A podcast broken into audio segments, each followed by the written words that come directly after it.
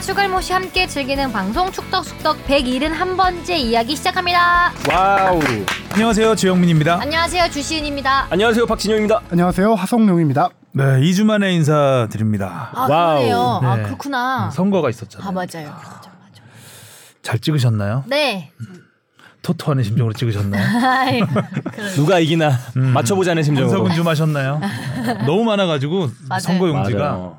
막 진짜 이름 모르는데 이- 이분 찍어도 되나 하는 생각으로 그렇다고 그냥 넘기긴 좀 그렇고 그래서 아. 맞습니다. 난해한 선거였던 것 같습니다.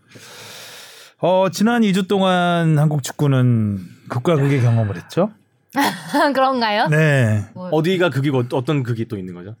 아니 대패와 완승. 아, 완승. 음, 그럼 약간 뭐 그 패배는 어느 정도 음. 근데 좀 크게 졌잖아요.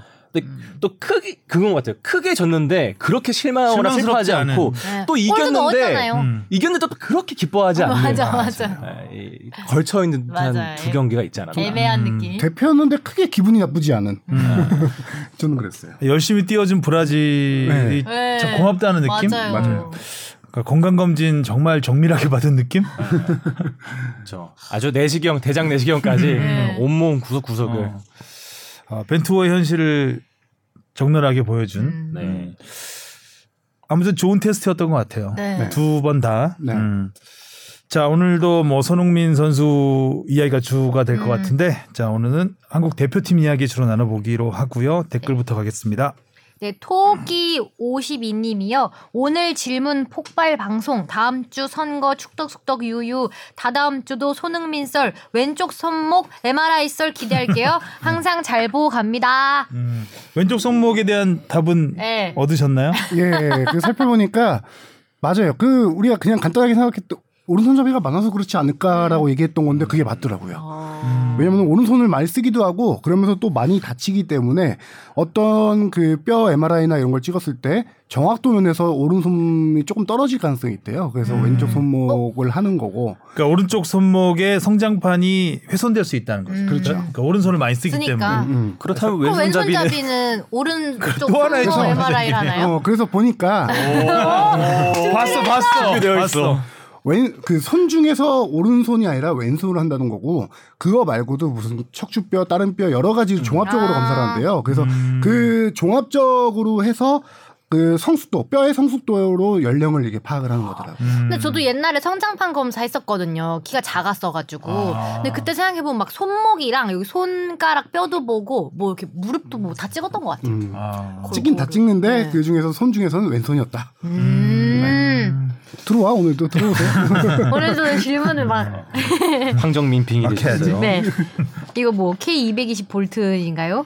손흥민 프로 데뷔 경기를 생방으로 봤던 기억이 아직도 생생합니다. 그야말로 충격적인 원더골 데뷔골. 그거 본 사람들은 모두 손흥민은 역사가 될 거란 걸 직감했을 겁니다. 음. 함부르크 시절이었죠. 네. 이 골이 그거죠. 상대방 골키퍼 키 넘겨서 넣었던. 네, 그렇죠. 아.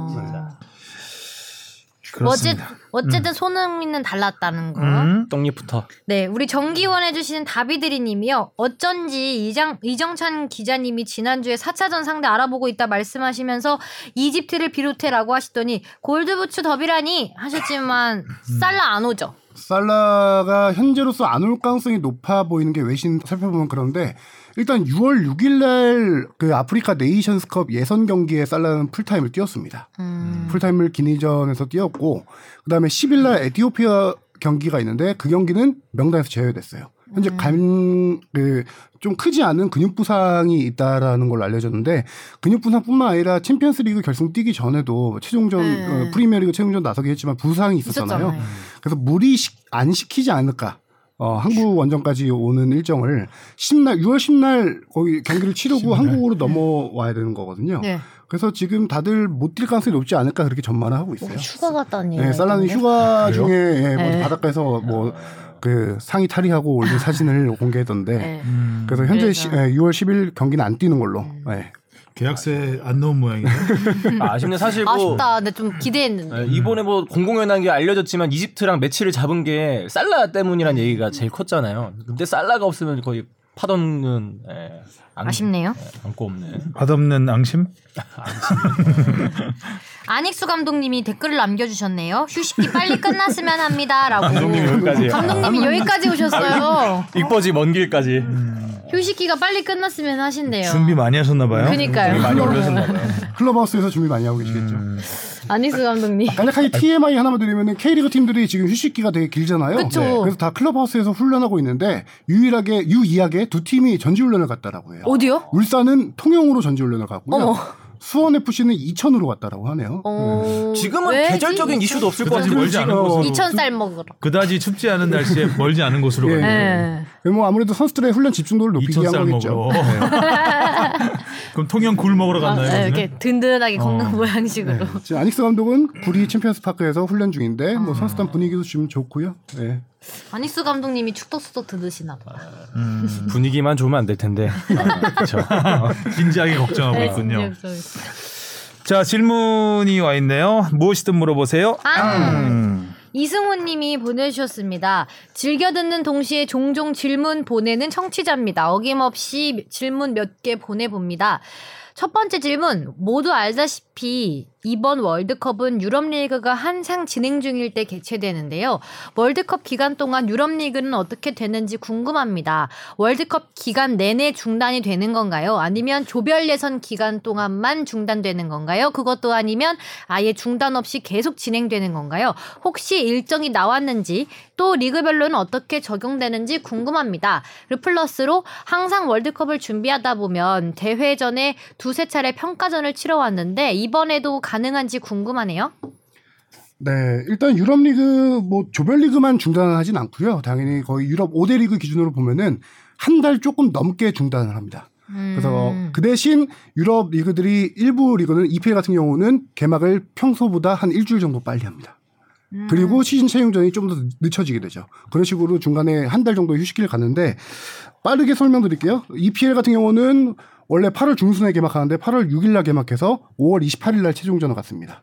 이것도 한 일주일 정도 늦게 최종전 갖는 거고 그리고 11월 12일, 13일날 경기를 가진 다음에 중단합니다. 아, 그게 이게 11월 5대 리그 다 똑같아요. 11월 13일 정도 기준으로 마지막 아. 경기를 갖고 중단을 하는 게 왜 그러냐? 개막 일주일 전에 선수들을 소집해야 되는 게 피파 규정이에요. 음. 그래서 14일부터 소집을 하거든요. 그래서 13일까지 할 거는 다 하고 그다음에 이제 네. 재개를 언제 하냐 이건데 프리미어 리그 프리미어 리그 같은 경우는 어 폐막 후 8일 뒤인 12월 26일 날 재개를 합니다. 음. 그 나머지 리그들도 뭐 거의 비슷해요. 비슷한데 이제 개막 라리 같은 경우는 기존과 동일하게 개막을 하듯이 하는 대신 최종전이 이제 예정보다 2주 정도 늦어지고요. 늦고. 예. 그런 식으로 5대 리그들이 거의 다 하는데 특이한 건 분데스리가 같은 경우는 분데스리가가 유럽 5대 리그 중에 유일하게 쉬죠 원래 휴식기 그 겨울 브레이크, 겨울에 시즌 윈터 브레이크도 기간이 있죠. 있는 데다가 18개 팀이에요. 그래서 경기 일정이 38라운드가 아니라 34라운드예요. 그래서 아. 거기는 조금 일정 타격을 덜 받게 되죠. 음. 그래서 뭐 개막은 조금 빠르게 하지만 최종 리그 최종전은 뭐 비슷하게 끝나는 음. 예, 음. 어, 그런 근데- 일정이고요. 대강 말만 들어봐도 지금 월드컵 때문에 뭐 한 달 넘게 쉬는데 네. 뭐 당기고 미루는 거 생각하면 뭐 한 2주 정도밖에 안 되는 것 같아서 막상 이제 유럽 리그 시작되면은 일정이 엄청 타이트하게 돌아가겠네요. 그렇죠. 거기다가 유럽은 또 유럽 챔피언스 리그가 있잖아요. 아. 그래서 챔피언스 리그가 보통은 이제 12월 달에 조별 리그를 마치는데 월드컵 때문에 이번에는 일정을 주중에 거의 매주식으로 넣어서 11월 1일 날 조별 리그를 마치는 일정이 돼 있어요. 오, 한 달을 빨리 맞추네. 네. 그렇죠. 맞추네. 조별 리그를 그렇게 일찍 끝내놓고 2월 달부터 16강전을 재개합니다. 어. 그 음. 16강전은 원래 빡빡하다. 일정 그대로 하는 거죠. 네. 어. 조별리그만 일찍 끝내는 거고 그 대신 이제 유럽 5대 리그의 종료 최종전 종료 시점이 뭐 6월 달까지 넘어가는 팀도 에, 리그도 있다 보니까 챔피언스 리그 결승이 6월 10날 열립니다. 원래는 5월 말 거의 평소에 이렇게 마지막 10일 이런 거 10날 이렇게 10일에 약간 정겹네요 느낌이. 오늘은 6월 몇 날이죠? 8날이네요. 아, 왜 그만 좀- 우리 말이니까요. 어. 오늘 날로 끝까지 한번 읽어봐요. 일자 쓰면 페널티. 예, 예상- 예상치 못한 페널티. 예상치 못한 공격이 날카롭게 들어오시네요. 아, 어, 근데 막 날 꽤 잡죠 오늘. 뭐, 이렇게 밀어질 줄 알았는데 생각보다는 음. 네, 막- 아. 생각보다 일정을 좀 더 타이트하게 갖고 가는 거고요. 뭐 이거에 영향을 크게 받지 않는 것들은 뭐 미국 메이저리그 사커 같은 경우는 뭐 원래 리그 일정이 10월에 끝나요. 음. 아, 음. 2월에 개막을 하고 K리그 같은 경우도 10월 23일 날 리그 1 최종전을 갔습니다. 이- 처, 처음에 카타르 월드컵 한다고 했을 때 세상에 어떻게 12월에 월드컵을 해라는 이제 거에 대해서 말도 안 된다. 특히 유럽에서는 뭐 검토의 여지도 없다라는 식으로 반발을 했었는데 아, 적응해가지고 결국 결국은 해요. 네. 보면 돈이 또 중요하죠. 음. 맞아. 그래서 이 다음 질문 때문에 K리그 일정을 좀 더 설명 드려야 될 것 같아요. 보통 네. 월드컵 준비 전에 두세 두 세 차례 평가를 K리그가 완전 발등에 불 떨어졌죠 지금. 어, 그렇죠. A 매치 기간 이렇게 길고 길면 아, 그쵸. 음. 동아시아컵 동아시아컵에. 네. 기간에는 K리그를 진행하죠 예정대로. 아 진행하죠. 네, 선수들은 차출되지만 예정대로 진행을 하고. 아 그래요? K리그 진짜 힘들겠다. 네. 힘들죠. 경기도 엄청 빡빡하게 계속 하는데 아니, 주축 선수는 없고 선수들이 막 이럴 빠진- 수도 있는 거잖아. 그렇죠. 와 그럼 하반기 K리그 순위 그 아닉수 감독은 쉽, 쉽게 빨리 끝나길 바라지만 끝, 끝난 게 끝난 게 아니에요 지금. 거기다 중간에 또 7월에 토트넘과 또 있어요. 토트넘과 토트넘과 또 뭐 K리그 경기 올스타전 있잖아요. 거기 K리그 올스타 하는 기간에 아마 A 대표팀 7월 소집하잖아요. 13일 날 토트넘하고 K리그 올스타가 네? 하는데 7월 11일 날 동아시안컵 대표팀이 소집이 돼요. 그래서 대표팀 소집된 선수들은 K리그 올스타에 못 나오죠. 거의 용병 위주로 가야 될 가능성도 네. 있다는 얘기가 있죠. 그왜 그, 잡는 그렇죠. 거예요? K리그 대표팀에 뽑히지 않는 선수들과 외국인 선수들이 그건 합쳐서 그야말로 K리그 이제 올스타로 나와야 이벤트니까. 아. 이벤트니까 이제 뭐 A 매치 그런 건 고려하지 않은 거죠. 되죠. 네. 음. 그래서 너무 근데 일정도 고려하지 않고 선수들도 고려하지 않은 것 같은데요. 그러니까요. 그래서 지금 각 구단들이 좀 볼멘 소리가 나오고 있는 거죠. 이게 심지어 아시안 게임이 연기돼서 이 정도인데. 아, 맞아 아시안, 게임이 게임까지 있었어. 있었으면 진짜 아, 감독님도 울상 제대로 지으셨겠다. 그러니까 안 다치는 팀이 우승한다고 그렇죠. 하잖아요. 지금. 네, 음. 그쵸. 그래서 K리그는 10월 23일 날 리그가 종료되면은 원래는 우리 로컬 규정이 있어요. 대한축구 그 월드컵 해에는 3주 전부터 선수들 소집이 가능하다는 로컬 규정이에요. 피파는 일주일 전이지만 그래서 사- 어, 10월 23일이면은 월드컵 개막 4주 전이에요. 근데 아무래도 지금 예상하기를 벤투 감독 특성상 일찍 보통 모을 것 영혼을 같은데? 끌어모으는 스타일이기 때문에 네, 음. 3주 전에 모을 어, 것 같은데요. 끝나자마자 10월 말 정도에 승강 플레이오프가 있긴 하지만 뭐 거기에 출전한 선수들 제외하고는 다 일찍 모으지 소집해서 않을까. 하고 그리고 국내에서 출정식 겸해서 한 경기 정도 11월 달에 A 매치를 가질 것 같아요. 아, 출정식 겸해서 네. 한 그것도 경기 이제 정도 아직은 갖고. 미정이긴 한데 그렇죠. 음. 그럼 그때는 해외 파도 다 일단 와요? 3주 아니죠. 전에? 아니죠. 거의 아니죠. 예, 일주일 전에 해외파는 아, 13일 예. 경기를 마치고 네. 14일 날 아, 그쵸. 합류해야 아마 그 될 시즌 가- 끝나야 되는 때문에 벤투는 어, 해 유로파 없이 아마 카타르로 출전식 가- 마치고 아, 가- 가고 가는구나. 유로파들은 거기서? 바로 카타르로 오죠. 바로 합류할 카타르로. 가능성이 높죠. 그래서 이전 월드컵과 다른 게 이전 월드컵은 그 국, 그 월드컵 열리는 개최지 국가라든가 주변 베이스 캠프를 차려놓고 거기서 두세 차례 평가전을 갔지만 이번에는 없을 가능성이 높다. 아. 국내에서 출정식이 마지막이 될 가능성이 높다. 그리고 그 전에 9월 달에 A매치 두 경기. 그러니까 이번 6월 달 네 경기, 9월 두 경기, 11월 11월 한 경기. 출정식. 아. 요게 이제 월드컵 준비 마지막으로 된 거죠. 최대 7경기. 되게 얼마 안 남은 것 같네요. 그렇죠. 사실 손발 맞출 시간이 많지 않은 음. 거죠. 그래서 피파가 이런 일정을 고려해서 6월 달 A매치를 이례적으로 네 경기를 잡아둔 거예요. 월드컵이 음. 6월부터 준비하라라는 음. 의미로. 자기 마음대로야 비판.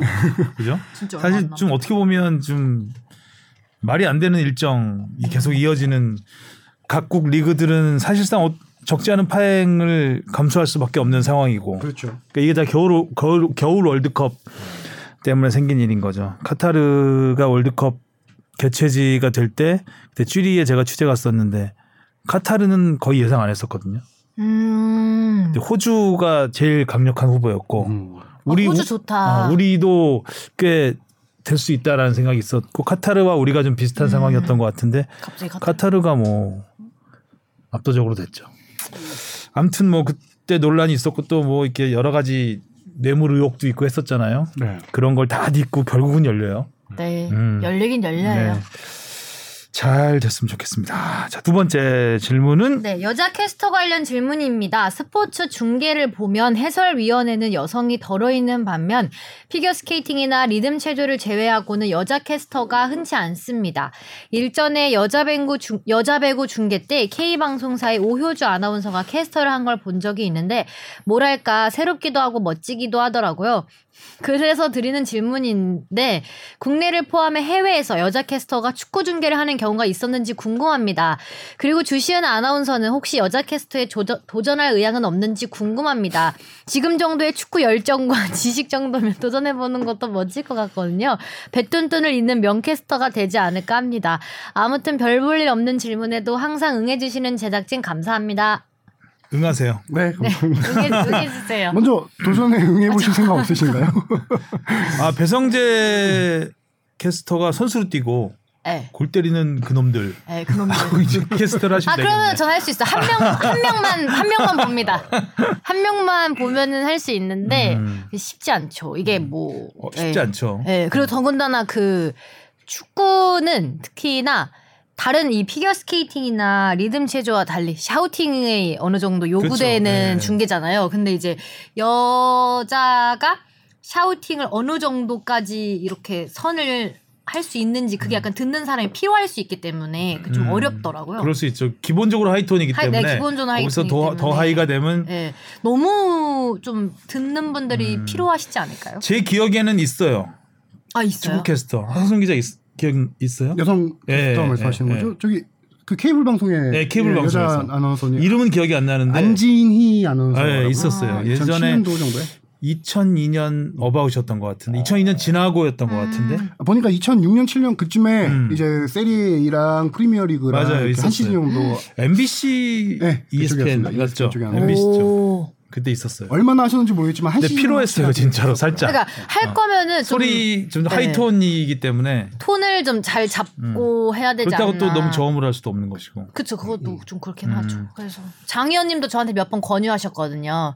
장지현 의원님 아 저보고 할 생각 스카우트 제의가 왔구나. 할 생각 네. 없냐? 자, 아, 그건 좀 제가 하기에는 좀 힘든 영역인 것 같습니다. 이래서. 음. 하이라이트 정도는 어떻게 잘 여- 연기를 하면 되잖아요. 근데 이게 아니, 개인 방송이라도 라이브 중계를 하게 되면 연기를 할 네, 수가 없잖아요. 없으니까, 맞아요. 그야말로 바로 나와야 되기 네. 때문에 음 그래서 또 저는 기억이 있었고 야구도 있었어요. 오, 야구. SBS에서 했었어요. 오. 음. 예전에 윤영미 선배, 아, 윤영미. 아, 윤영미 선배가 선배님. 했었어요. 그때 백인천 해설위원과 함께 했었는데 음, 그때 했던 기억이 나고 그러니까 SBS가 그때 최초로 시도한다고 해서 좀 홍보도 음. 했었고 어뭐 호불호가 좀 있긴 했었죠. 예.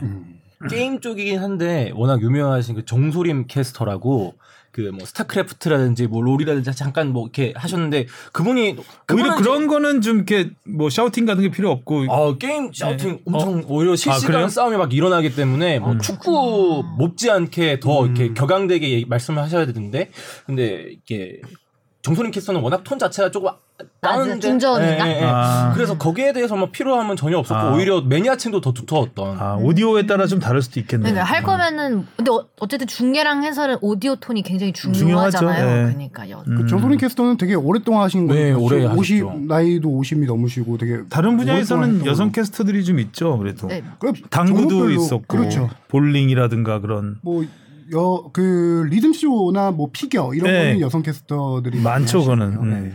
그죠. 저는 뭐 이벤 이벤트 나중에 이벤트에서 이벤트 한번, 한번. 예, 이벤트. 음, 살짝 저 이미 그 라디오에서 노이 없어요라고 한번 남겨가지고 그게 너무 오래 가서 네. 다음에 뭐. 이제 노이 없어요는 없다 하고 다시 네, 약간 네. 뒤바뀐 아, 달라진 모습을 정리하면 그 아까 말씀드렸다시피 국내에는 제가 찾아본 바로는 연맹한테도 문의했는데 이분 한 분밖에 없는 것 같고요. 근데 해외는 좀 많이 있어요. 어. 아. 근데 이제 개념을 조금 정립을 해야 되는 게 캐스터의 개념을 영국 기준으로 치면은 코멘테이터라고 하기도 하는데 코멘테이터는 어 그러니까 캐스터와 해설을 동시에 하시는 분들이에요.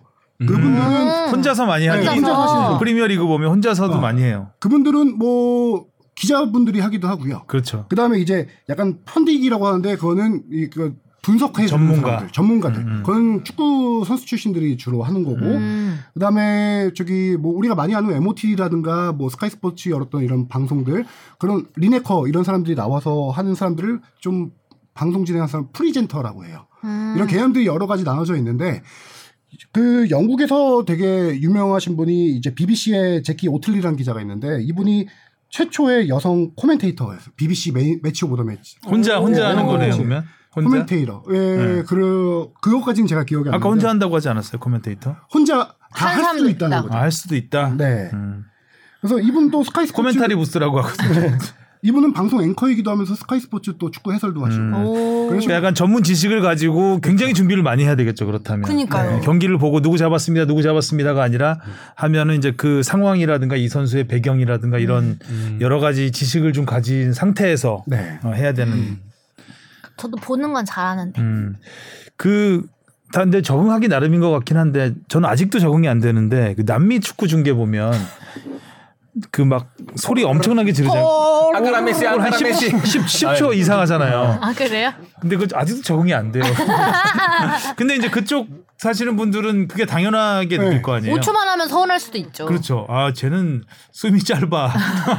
제가 예전에 봤는데 남미 음. 그쪽 기사 보면은 누가 뭐 30초 이상 했다 이런 것도 기사가 되고 아, 꼴 어. 이거를 경, 경쟁이 경쟁적으로. 경쟁이네. 트렌드? 나 42초까지 해봤다. 그걸 이제 예전에 브라질 월드컵 때 정우영 캐스터가 아, 아, 정우영 캐스터가 정원은 한번 아, 들었어요. 예. 골.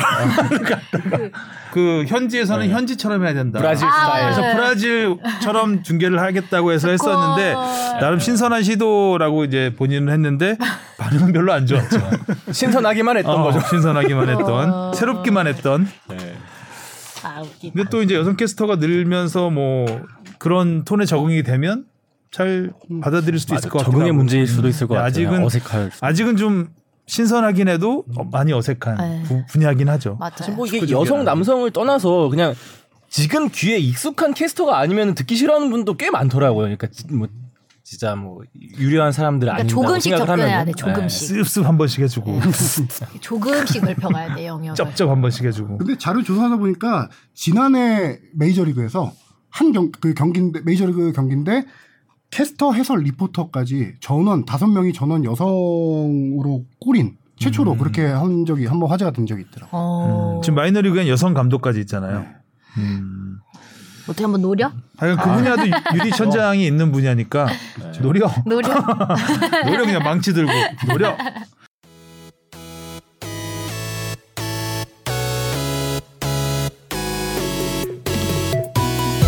여러분은 지금 축덕 속덕을 듣고 계십니다.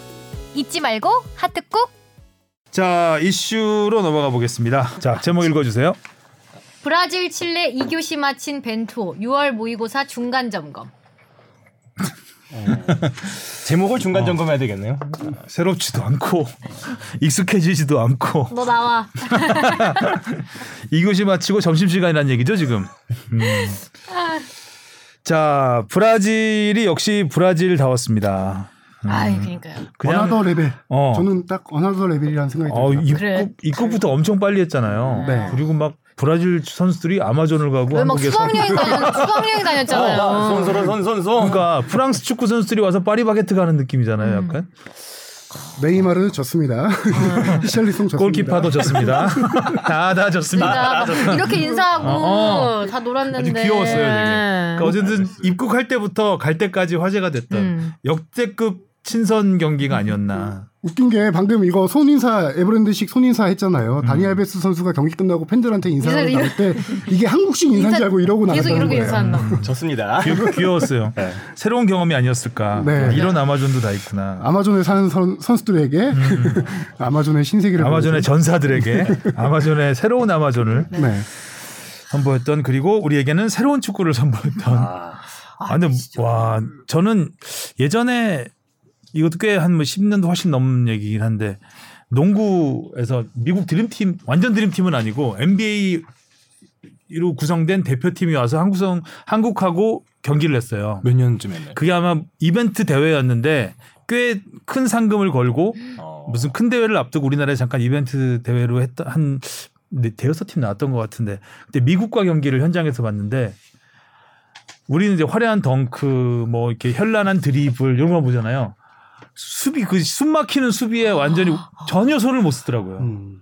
그러니까 야 강팀은 저렇게 수비를 하는구나. NBA 선수들이 그렇게 막 정말 주전 경쟁하는 선수들처럼 막 숨막히게 달라붙더라고요. 아, 오히려 아, 공격보다 수비가 더 빛나 뭐, 보여. 아, 공격은 어. 당연히 빛나고 근데 수비를 그렇게 해버리니까 공격이 할 수가 없지, 전혀 할 그걸. 수가 없는 맞아. 거예요. 음. 약간 그 느낌이었던 것 같아요. 브라질 그렇죠. 네. 네. 전방 와, 압박 수비가 아, 어. 정, 정말 숨막혔어요. 그 약간 뭐 중간에서 뭘 할지를 못하고 네. 패스 다 끊기고 빌드업에 빌자도 못 걸리는 네, 뭐 상황이 돼버린 다 거죠. 끊기고 이래서 역시 우리만 못하는 게 아니구나. 음. 그러니까 벤투 감독은 어떻게 보면은 이제 강팀을 상대로 빌드업만 고수하게 되면 이런 음. 상황에 직면하는구나라는 걸 좀 깨닫지 않았을까. 그렇죠. 네. 그리고 경기 끝나고 그래도 빌드업을 하겠다. 음, 당연히 요즘은- 계속 해야죠. 했는데 아마도 이제 이거에 대한 교훈을 얻어서 뭔가 좀 변화를 주지 않을까. 네. 진짜 저는 현장에서 이 경기를 지켜봤는데 전반 한 10분 정도까지는 선수들의 당황한 게 너무 보였어요. 음. 그 멀리서 맞아. 약간 얼, 기자석에서 얼타는 아니 얘들 왜 이래? 경기 시작하자마자 최전방 공격수들부터 강한 전방 압박이 들어오다 보니까 맞아. 벤토가 후방 빌드업을 할 수. 하는 건데 그게 가장 시작점이 뭐냐면은 골키퍼가 롱킥을 안 하는 거예요. 골키퍼가 수비수들에게 좌우로 패스를 뿌려주는 건데 어느 정도 이게 전진이 나가야 돼. 근데 워낙 전방 압박이 들어오다 보니까 전진이 안 되고. 골키퍼가 패스하고 수비수들이 우리 골 라인 이쪽 코너킥 라인까지 몰려오는 거예요. 밀려드는 거예요. 밀려나. 선수들이 전방 압박이 심하- 심하다 보니까 네. 그리고 패스를 할 곳이 없어져요 앞에. 야, 그 그러니까 당황해서 이제 패스도 거의 공을 주려고 한다기보다는 그렇죠. 공을 이렇게 던져버리는 음, 거죠. 네, 네, 맞아요. 다, 른 곳으로 넘기려고 하는 패스가 되다 보니까 당황하면 보- 네. 당황하면 그렇게 된다니까요. 폭탄 돌리기 같은 음. 느낌이었죠. 맞아요. 아, 네. 그래서 뭐 빌드업 하다가 가운데서 정우영 선수 그것도 하프라인 정도가 아니에요. 페널티기 박스 앞쪽에서 음. 정우영 선수, 백승호 선수 압박에 공 뺏겨서 실점 위기 맞고 이게 거의 전반 10분 동안 정말 따다다닥 몰아치듯이 하다 보니까 선수들의 멘탈이 확 나가더라고요. 음. 그리고 나서 조금씩 정신을 차린 게 제가 경기 봤을 때 손흥민 선수가 페널티 박스 안에서 슈팅을 날린 게 전반 11분 정도 됐어요. 그때도 슈팅 날리는 순간 수비수 3명이 딱 공간을 다 커버하더라고요. 음. 수비벽에 걸리고 그 맞고 나온 걸 황인범 선수가 오른발 중거리 슛 날린 걸 골키퍼 선방에 걸렸거든요. 그때부터 조금 겨- 그때부터 음. 경기가 풀리기 시작했어요. 그 전까지는 진짜 어버버버했다. 음. 전반에 정말 위험한 상황들이 많았죠. 그렇죠. 음. 야 브라질은 정말 공수 전환 속도 전방에서 공 뺏자마자 그를 옆으로 돌리지 않고 바로바로 음. 전- 앞으로 나가는 그 속도가 이게 진짜 레벨이 다른 격차가 아니 확실하게 뭐 나는 개인기들도 다 워낙 좋은데다가 그러니까 브라질 우리나라에 여러 차례 왔었는데 네. 그러니까 이런 팀은 처음 본 것 같아요. 이렇게 막 압박하면서까지 보통 화려한 개인기 보여주고 우리 맞아. 그러니까 우리들이 달라붙고 네. 그 선수들은 탈압박을 하는 약간 이런 시스템으로 가야 되는데 진짜 열심히. 우리한테 탈압박을 강요하니까 네. 어, 선수들이 당황할 수밖에 없죠. 그게 선수들이 브라질 선수들이 이렇게 초반부터 강한 전방 압박을 했던 거가 아까 우리가 그냥 뭐 수항에 왔다라고 얘기 농담식으로 했지만 일찍 들어온 효과가 커요 그게 음. 지차 적응을 너무 완벽하게. 선수들이 보통 이렇게 브라질전 하고 할 때 이전 보면은 3일전, 4일전에 들어와요. 그래서 시차 적응도 못하고 경기를 뛰는 선수들이 많았는데 이번에는 그 놀이공원 가고 한 게 시차 적응을 네, 위한 거였죠. 그렇죠. 앉아 앉아 안 재우려고 안 재우려고. 뭐 그렇다고 안 잔 건 아닌 거더라고요. 새벽 5시 뭐 몇 분까지 클럽도 가고 뭐 그렇게 놀긴 했는데 술도 먹고 술도 뭐, 먹고. 아 대단한 친구들이에요. 완벽하게 시차 적응을 해서 선수들이 컨디션을 끌어올린 상태에서 붙었기 때문에 더 앞선 경기들과 다르지 않았나라는 생각이 들었고 한 가지가 더 저는 얘기하고 싶은 게 다른 브라질전에 비해서 우리가 수비적으로 나가지 않았어요 이번 경기에서 음. 그렇죠. 예. 창과 창처럼. 그렇죠. 그 일본 그 직후에 브라질 일본하고 붙었던 경기인데 이걸 약간 좀 뒤에 얘기할지 모르겠지만 일본은 제대로 월드컵 경기라 생각하고 경기 붙었던 것 같고 음. 네. 우리는 이거를 제- 벤토의 네. 빌드업이 얼마나 강팀 상대로 성할 수 있는지 실험 단계였기 때문에 일부러 더 수비적으로 나가지 않고 정상적인 경기 운영을 음. 하려고 했지만 잘 안 됐던 거고 음. 어, 그런 좀 기본 접근 원리의 차이가 좀 있었던 것 같아요. 네, 그래서 재밌었잖아요. 재밌었죠. 재밌었어요. 네. 보는 어. 재미 아주 좋았어요.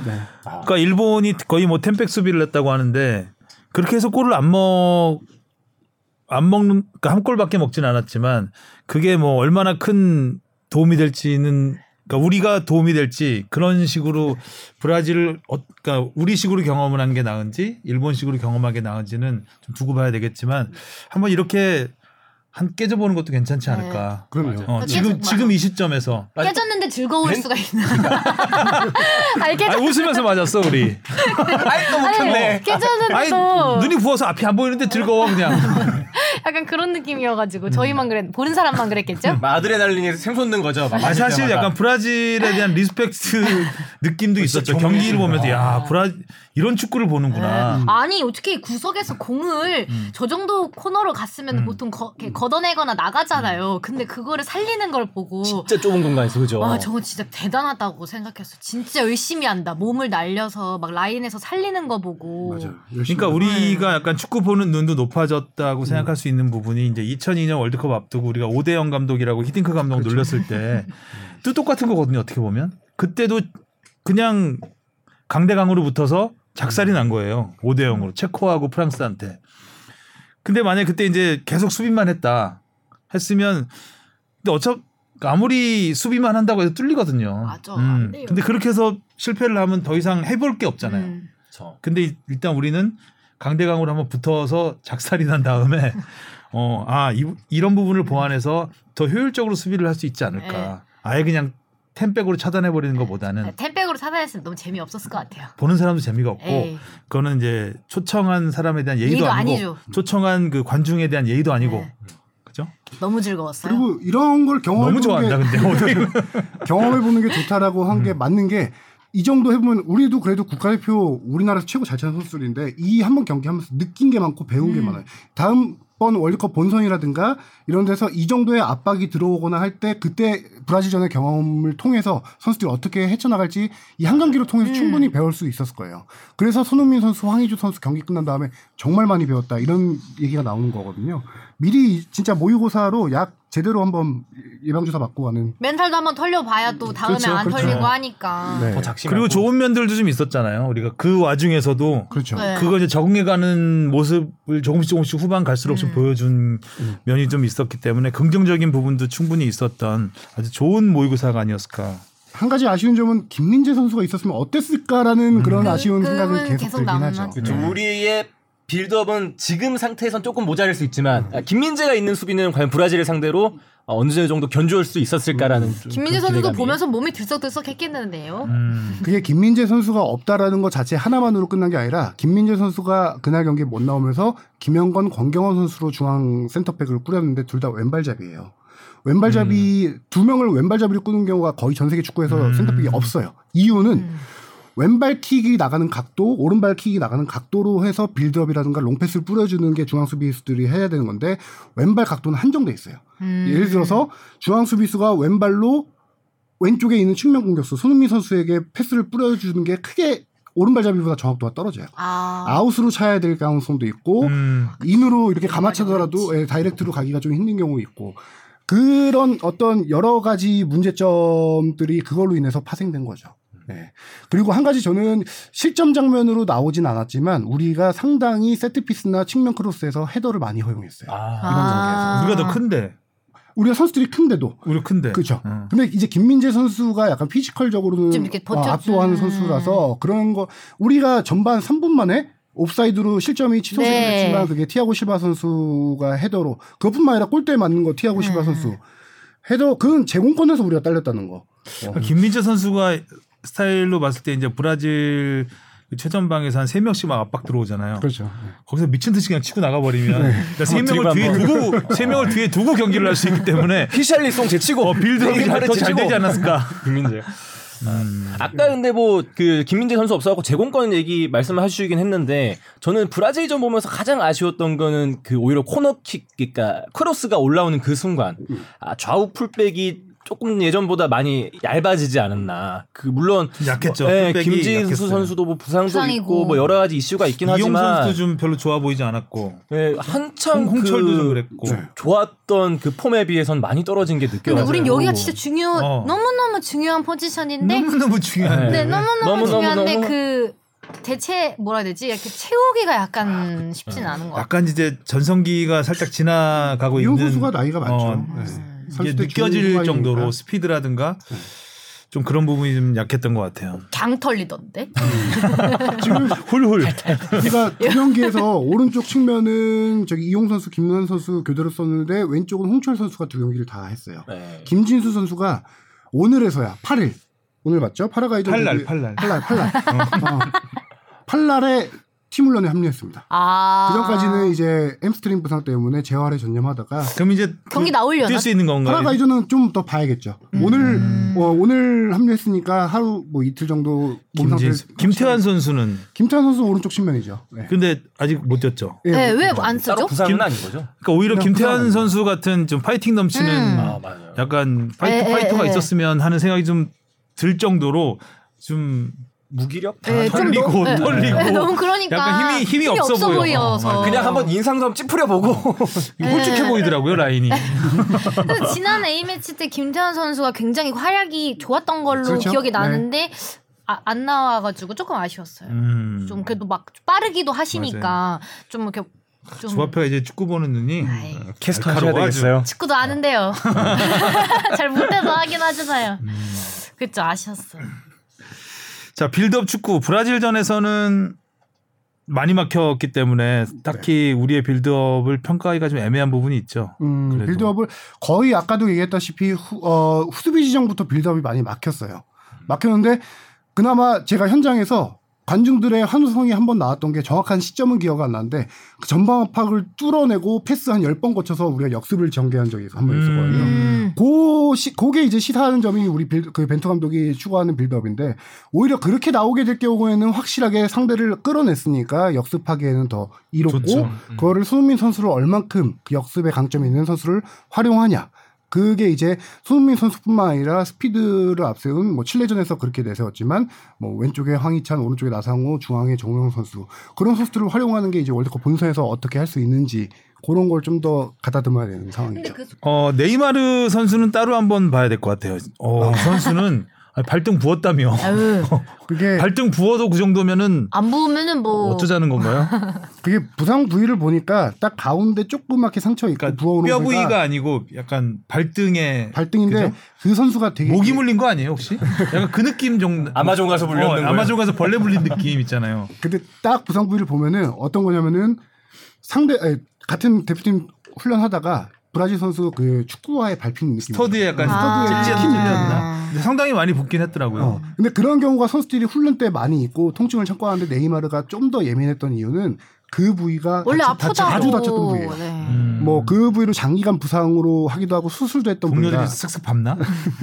내가 뛰어야 돼. 어, 그러니까 아유, 그래도 주전 너- 경쟁. 음, 너무 잘하더라. 뭐 PK도 두 번 다 너무 여유 그래서 있게 사실 차고. 어찌 보면 이제 손흥민과 네이마르의 월드 클래스 대결에 관심을 많이 가졌는데 사실 이제 팀 자체가 워낙 초호화 분단이다 보니 그, 거- 그 안에 있는 월드 클래스와 이제 우리 대한민국 대표에 있는 월드 클래스를 똑같이 1대1로 대결로 보기가 좀 어려웠던 상황이죠. 그 초호화 군단 안에서도 네이마르는 또 네이- 맞아, 빛나는 네이마르는. 그리고 사실 저는 뭐 이렇게 뭐 리그 앙이라든지 예전에 뭐 라리가를 많이 보지 않았기 때문에 네이마르 선수의 이 플레이를 뭐 많이 보진 못했는데 이번에 보니까 저는 기존에 생각했던 거는 되게 뭐 화려한 발재간, 뭐 빠르고 드리블 이런 것만 생각했는데 약간 이기, 보니까 이기적인 선수 예, 느낌이 예. 그렇잖아요. 또 페널티 뭔가 차려고 하고 좀. 악동의 이미지 어. 어. 이런 게 있었는데 보니까 엄살의 너무 이미지, 이거. 그냥 공 이쁘게 차고 뭐 도- 오히려 도사에 가까운 그런 축구 플- 플레이 스타일 보여준 것 같아서 아, 약간 아. 네이마르가 위너죠 이번에 이번 아니, 근데 친선 경기에서. PK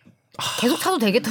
너무 음, 어, 정말 잘 차는. 얄밉게 잘 차잖아요. 네. 얄밉게. 경기력인 측면에서 보면 사실상 거의 프리롤이었어요. 최전방이 이기기도 하면서 왼쪽 윙어, 오른쪽 윙어 왔다 갔다 하고 저는 또 한 가지 주목할 점은 약간 플레이메이커 느낌의 경기도 했는데 네이마르로부터 출발되는 롱패스, 숏패스 등 모든 게 거의 다 동료들의 슈팅으로 이어졌어요. 아. 우리가 수비가 그만큼 못했다라는 것도 있는데 네이마르가 상대 우리 그 브라질 대표팀 동료들에게 그만큼 기- 어, 키패스를 많이, 많이 해줬다라는 거죠. 그래 잘하더라. 매너도 어. 좋, 좋았고. 맞아. 아니 경기 약간 좀 감동한 맞아요. 표정이었어요. 네. 나올 때, 그러니까 네이마르 거의 기립박수 쳐줬잖아요. 왜? 어. 상대 팀이 나 그러니까, 어. 너- 원정인데. 어. 우리 엄청 지고 있는데. 그러니까 내, 진짜 감동이었어요. 그러니까 네이마르가 너무 최선을 다, 다하니까 네. 보통은 우리가 호날두를 봤잖아요. 일단 그리고 기존의 스타 플레이어들 와서 메시도 와서 뭐 그때 골 넣고 했지만 음, 잠깐 뛰고 잠깐 발재간 부리고 골 넣고 들어가는 정도였는데 77분 뛰었죠. 음. 거칠게 뛰었잖아요. 아, 그것도 정말 진짜 최선을 열심히. 다해서 그 모습이 참 아, 굉장히 좋은 이미지를 남긴 것 같아요. 그렇기 때문인지 몰라 네이마르가 경기 전날 그렇게 다친 사진을 공개해서 경기 전까지도 사람들 관중들은 음, 경기 나오는지 안 나오는지 모르는 상태였잖아요. 선발 명단은 경기 시작 1시간 전에 이제 나오니까. 발표되거든요. 워밍업을 1시간 반 전에 해요. 그때 네이마르 선수가 등장하자마자 경기장이 정말 환성이 어. 아. 실망 실망했었죠 사실 네이마르가 다쳤다 음. 다쳤다고 하니까. 아. 그렇죠. 서브든 선발이든 경기 몸 푼다는 건 나온다는 얘기니까 음. 관중들이 거기서 엄청난 환호성을 보내줬고 네이마르가 크게 훈련을 워밍업을 많이 안 하고 슈팅 연습을 많이 했어요. 음. 그 손흥민 선수가 칠레전에서 넣었던 프리킥 골 그 위치에서 아. 슈팅을 많이 했는데 골 들어갈 때마다 또 환호성이 다들 네이마르만 보고 뭐 네이마르 있는 거예요. 콘서트네 네이마르 심지어 축제, 축제, 심지어 맞아요. 그 순간 옆에서 네이마르 콘서트였어요. 진짜. 손흥민 선수가 나와서 몸 풀고 있는데도 오히려 네이마르가 골 넣을 때마다 황송이 터지고 오, 그 네이마르의 쇼케이스였죠. 아 근데 뭐 네. 잘하더라 음. 잘하죠, 진짜. 에이. 완전 뭐 우리 형 돼서 갔잖아요 진짜 그쵸. 음. 최고 수혜자 네이마르 선수가 호텔 떠나면서 일본으로 떠나기 전에 호텔 떠나면서 나와 있던 팬들에게 유니폼 뭐 선물 한 다여섯 가지 대서 다섯, 다섯 가지 여섯 가지 정도를 던져줬대요. 어. 근데 사인은 안 했대요 아 사인은 안 하고 사인은 못하게 한다는 것 같은데 거기 경호원들이 아. 아닌가요? 아, 네. 아니요, 사인을 사인만 해주죠. 하고 해줘요? 해주는데 오히려 이 촬영을 셀카를 못 촬영을 못 찍게 해요. 셀카 아, 셀카를 못 찍겠나요? 네. 네. 유튜버들이 촬영을 할 수 없게 이렇게 어. 제어해줬다라고 했던 것 같아요. 하여간 팬 서비스 제대로 하고 갔습니다. 맞아요 호날두 잘한다 호날두 효과가 크죠. 저는 뭐 네, 기쁨이 두 호날두도 배죠. 호날두인데 그때는 뭐 그 유벤투스로 초청해서 왔던 거니까 전 전에 그 콜- 콜롬비아인가요? 예전에 우리나라랑 뭐 친선전 했을 때 그 의료 키트도 한번 던지고 인종 차별 요 아, 메시지도 막 맞아요. 우리나라 와서 막 네. 그랬었잖아요. 그거는 20대 이하 월드컵이었죠. 20세 이하 네, 우루과이, 네. 우루과이. 선수였다. 알베르 아, 선수. 그 콜롬비아도 발베르데. 있지 않았나요? 콜롬비아 선수도 있었어요. 예, 예. 콜롬비아도 있었어요. 예. 그거는 평가전이었나요? 콜롬비아 아, 평가전이었던 거예요. 맞아, 거고. 맞아. 저는 사실 뭐 이거 뭐 인종 차별도 차별이었지만 이거 의료 키트 던진 거 음, 뭐 친선전 때 뭐 그 시간 끌어봤자 얼마나 뭐 그게 대단한 그 맞아요. 그건 결과가 콜롬- 바뀐다고. 그건 콜롬비아 음. 맞아요. 음. 친선 경기 맞는 것 같아요. 그런 걸 생각해 보면 진짜 이번 브라질 평가전은 진짜 음. 내용도 이렇게 마무리도 아, 름답지 않았나. 좋은 것만 보여주고 갔습니다. 경기 끝난 다음에 또 얘기를 안 할 수가 없는 게 손흥민 선수와 네이마르의 포 경기 끝나고 음. 포옹을 길게 하고 쿨하게 헤어지는 그 모습에다가 라커룸 찾아간 거에서 아, 저는 와, 확실하게 손흥민 선수가 이제 월드 클래스 맞습니다, 맞습니다만 그 이상의 이제 어느 정도 인지도라든가 세계적인 선수도 인정하는 그런 레벨로 올라왔구나라는 생각이 들었어요. 그러게요. 네. 거기 이렇게 브라질 라커룸에 네. 한국 선수가 혼자 들어간다는 거는 가서 가운데 딱 앉아가지고 앉아가지고, 야, 야 네이마르 일로 와봐. 오늘 수고해 오늘 수고했고 치더라. 어, 저 너무 열심히 한 거 네. 아니야? 유니포 유니포 갖고 와. 음. 음. 그러니까. 그래서 딱그 브라질 선수들이 둘러싸고 있는데 가운데 앉아가지고 음. 한 명씩 오히려 손흥민 선수가 사진을 찍는 게 아니라서 찍어주는 느낌이더라고요. 음, 그러니까 이게 지금 5대 1로 졌는데 이렇게 훈훈할 수 있냐고요. 저희 다섯 골이나 먹었어요. PK 두 번이나 주고 알겠습니다. 이건 A 매치의 승리로 기록해. 승리로. 정신 정신 승리로. 예, 승리로. 음, 그리고 네이마르 선수랑 손흥민 선수랑 서로 팔로우하고 어, 이번에 칠레전에서 손흥민 음. 첫 선수가 대결이었죠 네이마르하고는. 아, 2000 저기 9년 그건 너무 어렸을 때니까. 그렇죠. 그때는 사실상. 손흥민 선수가 아마 교체로 들어왔던가. 어, 손흥민 이렇게 몇 선수는 년만에 이름이 했는데 알려지기 전이었고 네. 거의 또 완전 초창기. 그때부터 네이마르는 이미 톱 레벨 선수였고 그 손흥민 선수 그렇죠. 네이마르는 그 사이에, 워낙 음. 어렸을 때부터 그렇죠. 그 사이에 손흥민 선수가 이제 많이 성장을 해서 비슷한 레벨까지 이제 올라온 음, 수준인 거죠. 자 여- 어쨌든 여러 가지 화제를 남겼던 브라질전이었고요. 그다음에 칠레를 우리가 쳤습니다. 네. 자 손흥민 선수 A 매치 100번째 경기. 예. 아 근데 칠레가 이제 1.5군 정도 좀 주력 그렇죠. 멤버들이 많이 빠졌죠. 아무래도 월드컵 네. 세대 교체한다고. 세대 교- 그쵸 그러더라고요. 월드컵에서 일단 제 주- 티켓을 못 땄기 때문에 음. 세대 교체 기간이어서 우리가 잘 아는 많은 선수들이 못 오긴 했죠.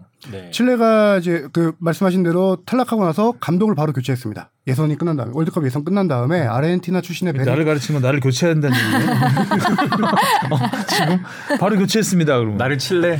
아르헨티나 출신의 저기 베리조 감독을 선임했는데 그 감독이 데뷔전이었어요. 아 이게요? 네, 칠레 감독이 데뷔전이었어요. 네.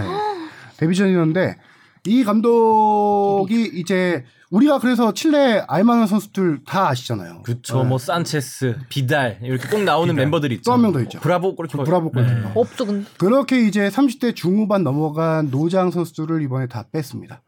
빼고 2년 뒤 코파 대회를 이제 겨냥해서 음. 음. 코파만 판다 이거지.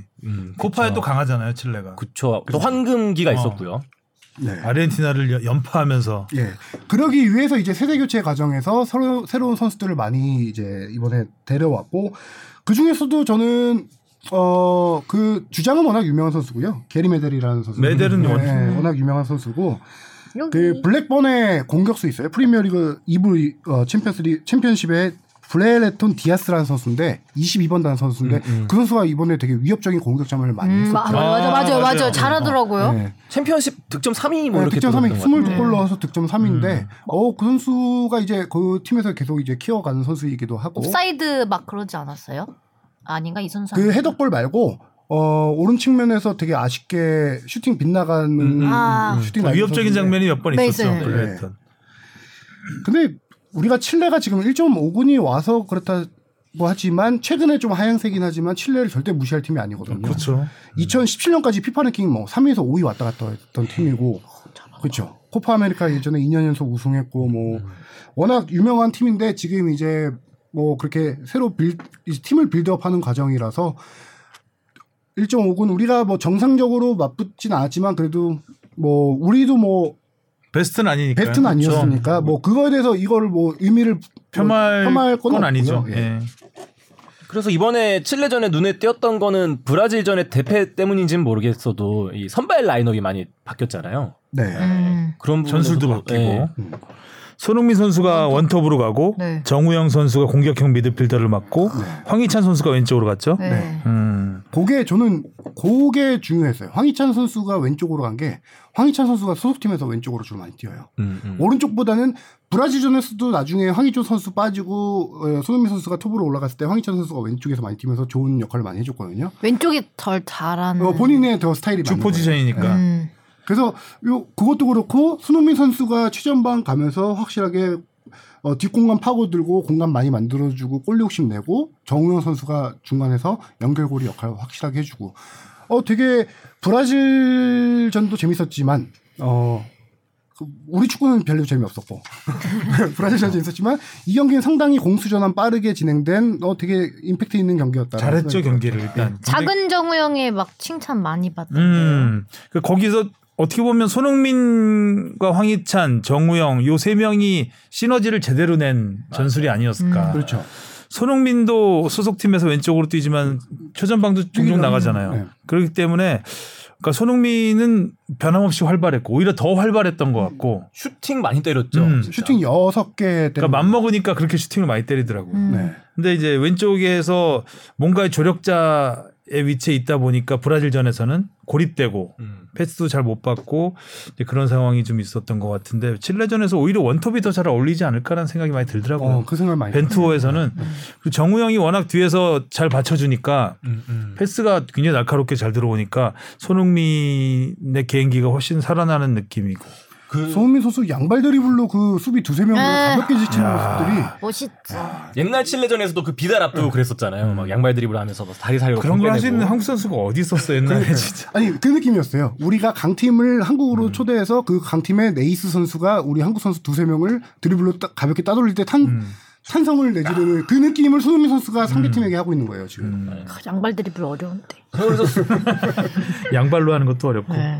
양말로 하는 것도 어렵고. 손흥민 선수가 톱에 올라가니까 확실히 뭐 아까 전에 황희찬 선수 살아났다 했잖아요. 그러니까 지난 시즌 황희찬 선수가 뭐 울버햄튼에서 뭐 하반기 조금 부진했다고 하지만 확실히 뭐 원래도 깡따구가 있고 자기 플레이를 다 하는 선수긴 하지만 그냥 그 유럽에서 한 시즌 보내니까 좀 더 그 자신감이 더 차오른 느낌이라고 할까요? 그러니까 왼쪽에서 드리블 치면서 그 골 장면에서도 황희찬 선수니까 한번 저렇게 시원하게 슈팅 때려보지 드리블 치면서 다른 선수였으면 한번 내주지도 않았을까라는 이런 생각도 들고 그럴 수도 있고 맞아요 황희찬 선수가 프리미어리그 가서 확실히 한 단계 성장한 느낌은 있는 많이 것 같아요. 성장했죠. 네. 근데 황인찬 선수 이렇게 생각하면 웃기죠.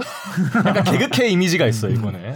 자꾸 진주 목걸이 떠오르고 아 이번에 또 무슨 힙합 음악 낸다고 갑자기 아니, 아니래요. 루머가 떴다가 네. 아, 뭔가 재밌어요, 그냥. 뭔가 되게 캐릭터가 너무 확실하니까. 아, 황희찬 선수가 겨- 칠레전 끝나고 나서 자기 네. 옷 입고 나서 인스, 인스타인가 어디 SNS 에 올렸더니 그 울버햄튼 동료들이 패션이 그게 뭐냐 뭐 이런 식으로 댓글도 달았다는 얘기도 들리고요. 아, 네. 황, 인범하고 나상호 디스하지 않았나요? 네.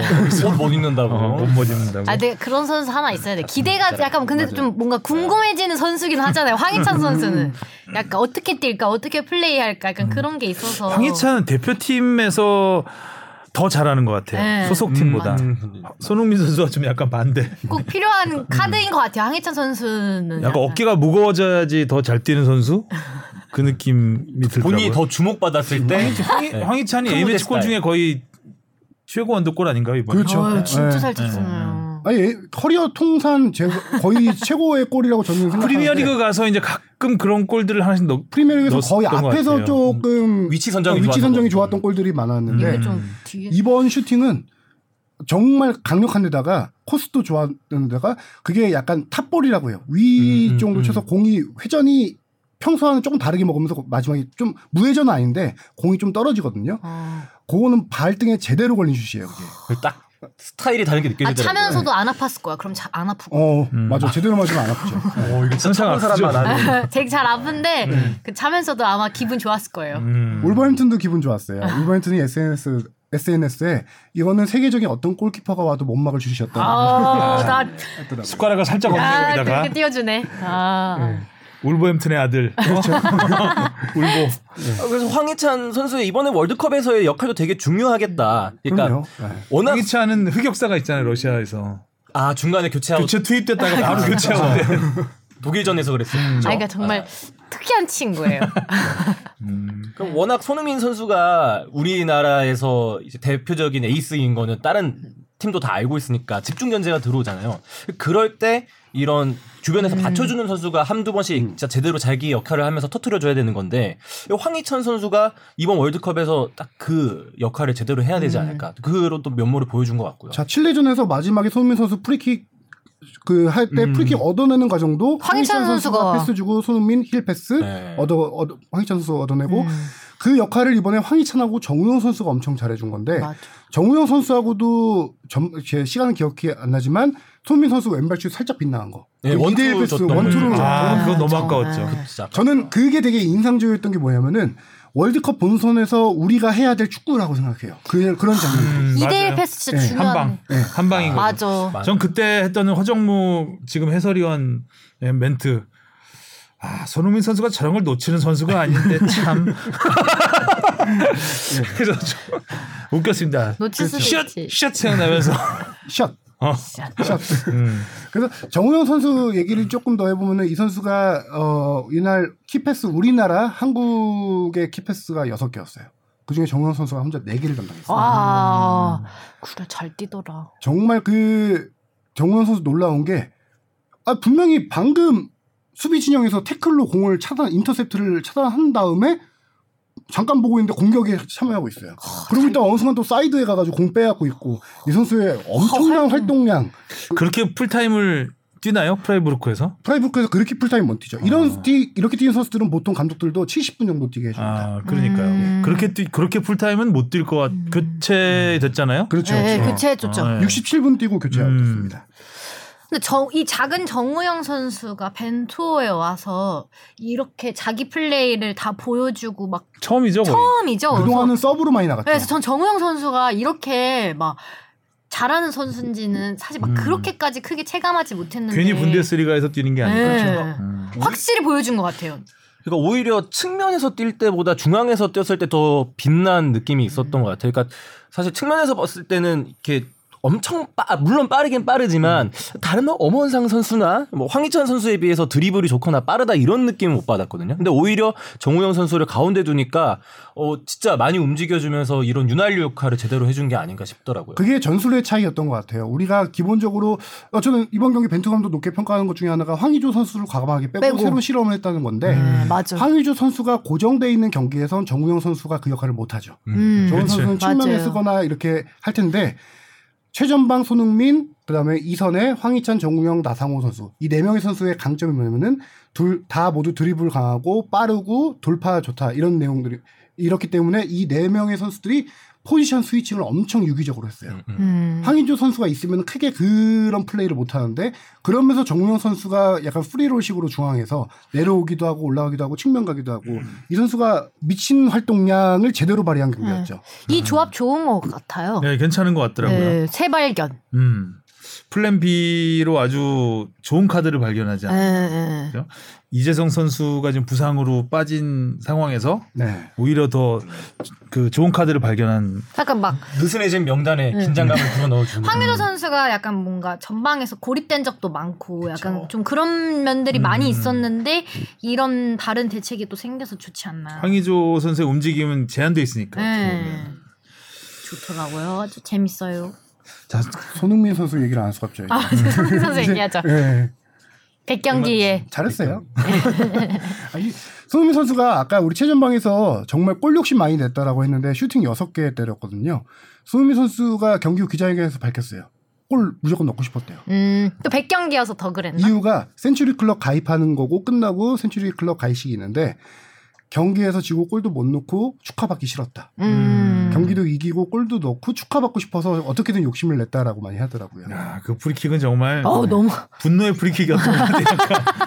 내가 이걸로 끝내겠다. 비워놓으면 골키퍼는 거기를 주로 막, 막거든요. 그렇죠. 딱 그 틈을. 근데 거기다 대고 그냥 질러버린 거잖아요. 근데 정말 구성으로 어, 정확하게 막을 테면 들어갔잖아요. 막아라. 허, 잘해. 아. 저는 놀랬던 게 손흥민 선수가 프리킥 준비하는 과정에서 보면은 공에서 한 두세 발 정도 옆에 있었어요. 그 정도의 스텝을 받고 찬다는 거는 음. 강하게 찬다는 게 아니라 정교하게 감아차서 코스를 노린다는 거였는데 음. 어, 당연히 그렇게 생각을 하고 있었는데 그게 아니라 그냥 완전 어 짧은 거 짧은 거리 스텝을 밟고도 그렇게 완전 강하게 세게. 때렸거든요. 예. 골키퍼가 심지어 반대편에 있는 건도 아니고 그 위치에 있다가 공 오는 거 보고 손 뻗는데도 못 막은 음. 그 포지션으로 가는 공이 날아가는 궤적에 실내 수비수 한 명 있었어요. 그 선수가 그 선수의 얼굴 옆으로 살짝 음. 지나간 거거든요. 딱 그 근데 그 코스는 골키퍼가 생각하지 못한 코스야. 왜냐면 그 선수랑 다른 칠레 수비벽 사이에 우리 선수 두 명이 무릎을 꿇고 앉아 있어서 공간을 확보해 줬어요. 음. 다들 글로 생각을 해- 했던 건데 소민 선수가 그 허를 찌르는 슈팅이었다는 거죠. 자신감이 얼마나 가득 차 있으면 그렇게 음. 허도 찌를까? 경기 전 슈팅 연습 그 페널티 박스 바, 바로 바깥쪽에서 굉장히 많이 거기서 많이 하더라고요. 했던. 예. 예. 음.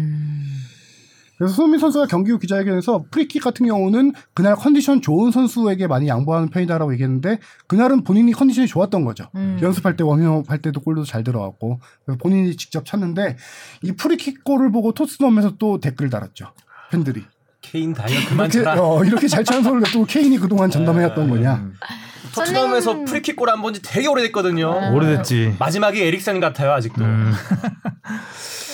자, 16번째 센츄리 클럽에 가입을 했고요. 통산 32골로 득점 6입니다. 차범근이 58골.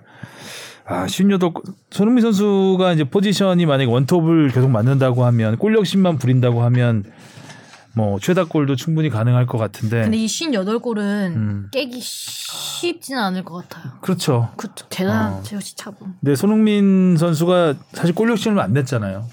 어찌 보면 대표팀에서는 도움 역할을 음, 네, 좀 좋은 많이 했었죠. 역할을 많이 했기 때문에. 근데 요새 좀 많이 내는 것 같아요. 네. 음, 음, 음, 맞아요. 그렇지 않아요? 요새 월드컵 좀 가면 내죠.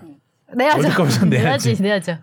근데 역시 슈퍼스타는 골을 욕심을 내면 넣더라고요. 그- 네. 이게 마음을 먹으면 된다는 게 참 부럽다. 우리가 그 브라질 월드컵 때 알제리전에서도 손흥민 탁골로 선수. 그렇게 넣었지만 손흥민 선수가 이양 물고 그냥 넣어야 되겠다고 하니까 넣잖아요. 어. 네. 등으로 받고 네. 독일전에서도 그랬고 하여튼 이번 월드컵에서도 기대가 됩니다.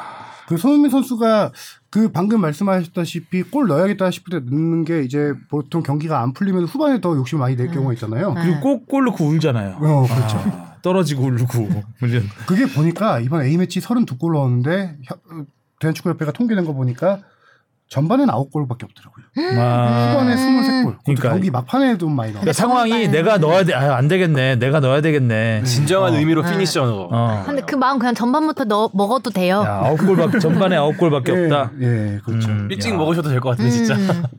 일찍 먹으셔도 되지 않을까. 네. 부연 설명하면 왼발 10골, 헤더 2골, 오른발 20골. 헤더가 두 개나 있네요. 예, 오른발이 좀 많죠, 이번에. 음.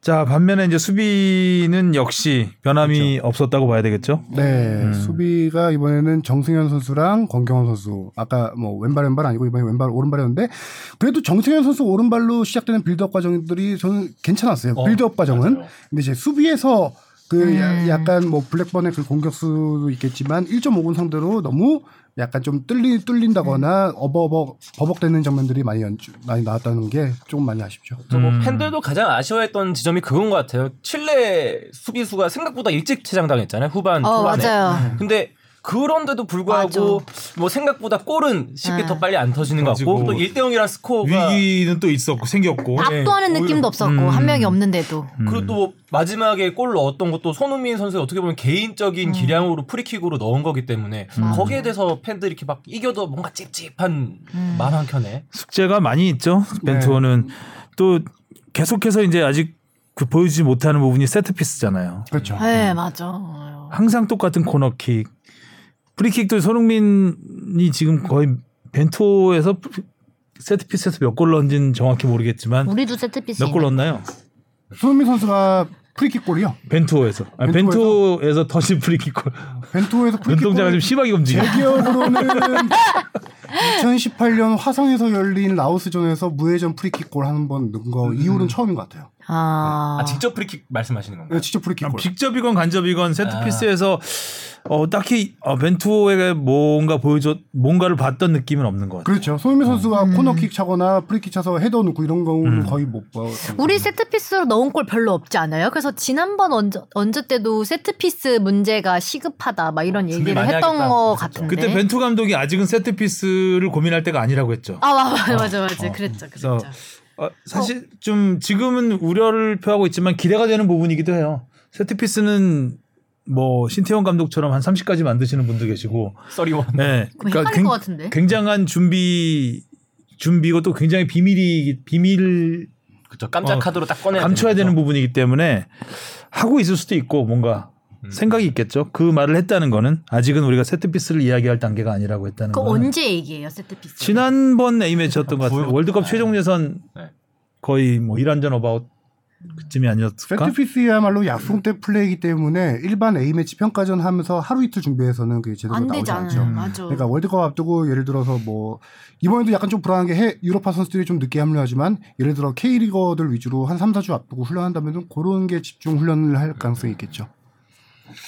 사실 우리가 세트피스 그러니까 이제는 피지컬로도 안 뒤지기 때문에 특히 남미 팀하고는 잘 안 뒤지기 때문에 세트피스로 할 수 있는 게 꽤 있을 것 같거든요. 네. 지금 보여주게 너무 일러서 그런가? 뭐 음. 그럴 수도- 월드컵 때 보여주고. 그럴 수도 있죠. 그쵸. 스포일러가 될 수 있기 때문에 손흥민의 키 갈수록 날, 날카로워지고 있잖아요. 네. 토트넘에서도 전담 키커를 하고 있는 상황이기 때문에 그 정도 킥을 가진 키커가 있다면은 여러 가지를 할 수 있지 않을까. 이 한 번도 공개되면 또 쓰기 좀 그럴 수 있으니까. 음. 지금 딱 그냥 온플레이 상황에 더 솔직히 훈련 안 집중하는 것 했어요? 같아요 저희요? 예.